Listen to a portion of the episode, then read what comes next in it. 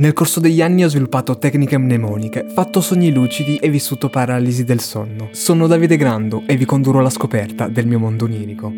Quando ti svegli e dici ehi ho ancora tempo per dormire, poi guardi l'ora e in realtà capisci che ti devi svegliare. Non bellissimo, ero più che addormentato. Quindi oggi un misto tra mezzi sogni e sogni lunghi e molto contorti. Ci sono Giovanna e Maria. Pensavo avessero litigato o comunque che si erano un po' allontanate. E invece no, a quanto pare sono più amiche di prima. E qui parte il mezzo sogno, perché io mi ricordo questa cosa e poi mi ricordo che mi chiedono la prova di qualcosa. E io gli mando un video e fine, non mi ricordo nient'altro altro. Quindi ci sono Giovanna e Maria e io gli mando un video per provare qualcosa.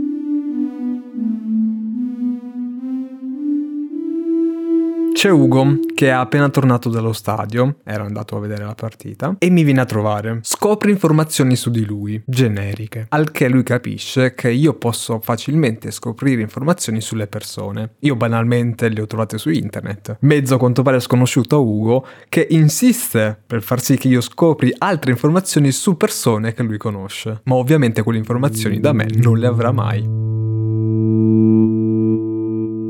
Conosco Ercole e dall'aspetto non so se dargli 18 anni. Glielo chiedo quanti anni abbia e mi dice che ne ha 25. Ne dimostrava di meno. Mi dice anche che è andato via di casa, probabilmente perché ha litigato con i genitori. In tutto questo io sono su un albero e noi parliamo un po' dei fatti nostri, ci conosciamo. A un certo punto arriva la madre, è una persona molto gentile e cerca in tutti i modi di farlo tornare a casa. Inutilmente direi. Quindi viene da me e mi dice prova a convincerlo tu. E io parlo con Ercole e dico boh, guarda risolvetevi i vostri problemi, fate voi. Ma ho come il sospetto che Ercole non tornerà mai più a casa. Probabilmente se esistesse veramente ora sarebbe in giro per il mondo.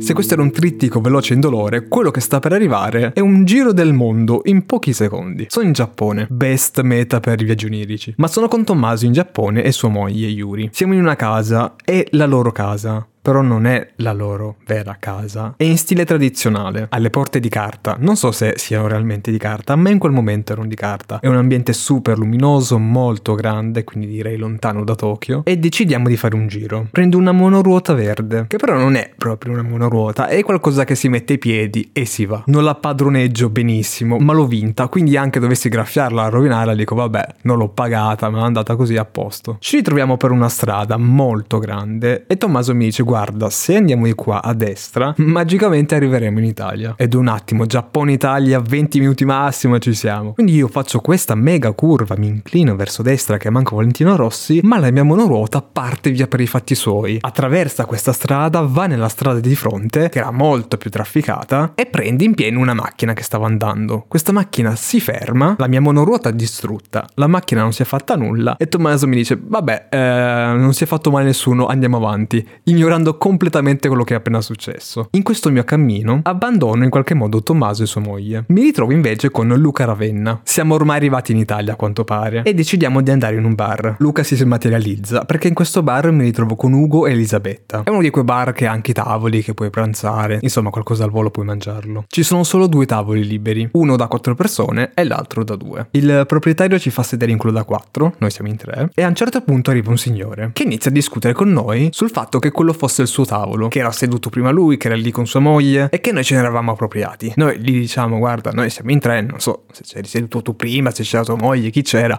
ma ci hanno fatto sedere qua, lì ce n'è uno libro per due, vi potete tranquillamente mettere lì, non è un problema. Ma a quanto pare per lui era un problema, quindi stiamo mezz'ora a litigare sul fatto che quello fosse il suo tavolo, che lui doveva stare lì perché c'era prima lui e noi non potevamo prendere il tavolo e noi stiamo lì a sentirlo, ma ce n'è uno lì, poi mettiti, mettiti là, che te frega, è libero, mettiti lì. No, questo continua mezz'ora ad andare avanti e mi ritrovo a parlare con un tizio dei suoi biscotti preferiti, che a quanto pare sono biscotti famosissimi, tutti intorno a me li hanno provati, tutti intorno a me li amano, ma io non ne sapevo neanche l'esistenza. E anche questo si mette a discutere con me, eh ma come non conosci questi biscotti incredibili, famosissimi, solo tu non li conosci, devi assolutamente provarli, ma proprio non accetta il fatto che io non li conoscessi. E qui mi vedo costretto a citare i miei appunti. Tizio diventa un pseudo lampadario. Baby lascia sti biscotti, lo porto a casa.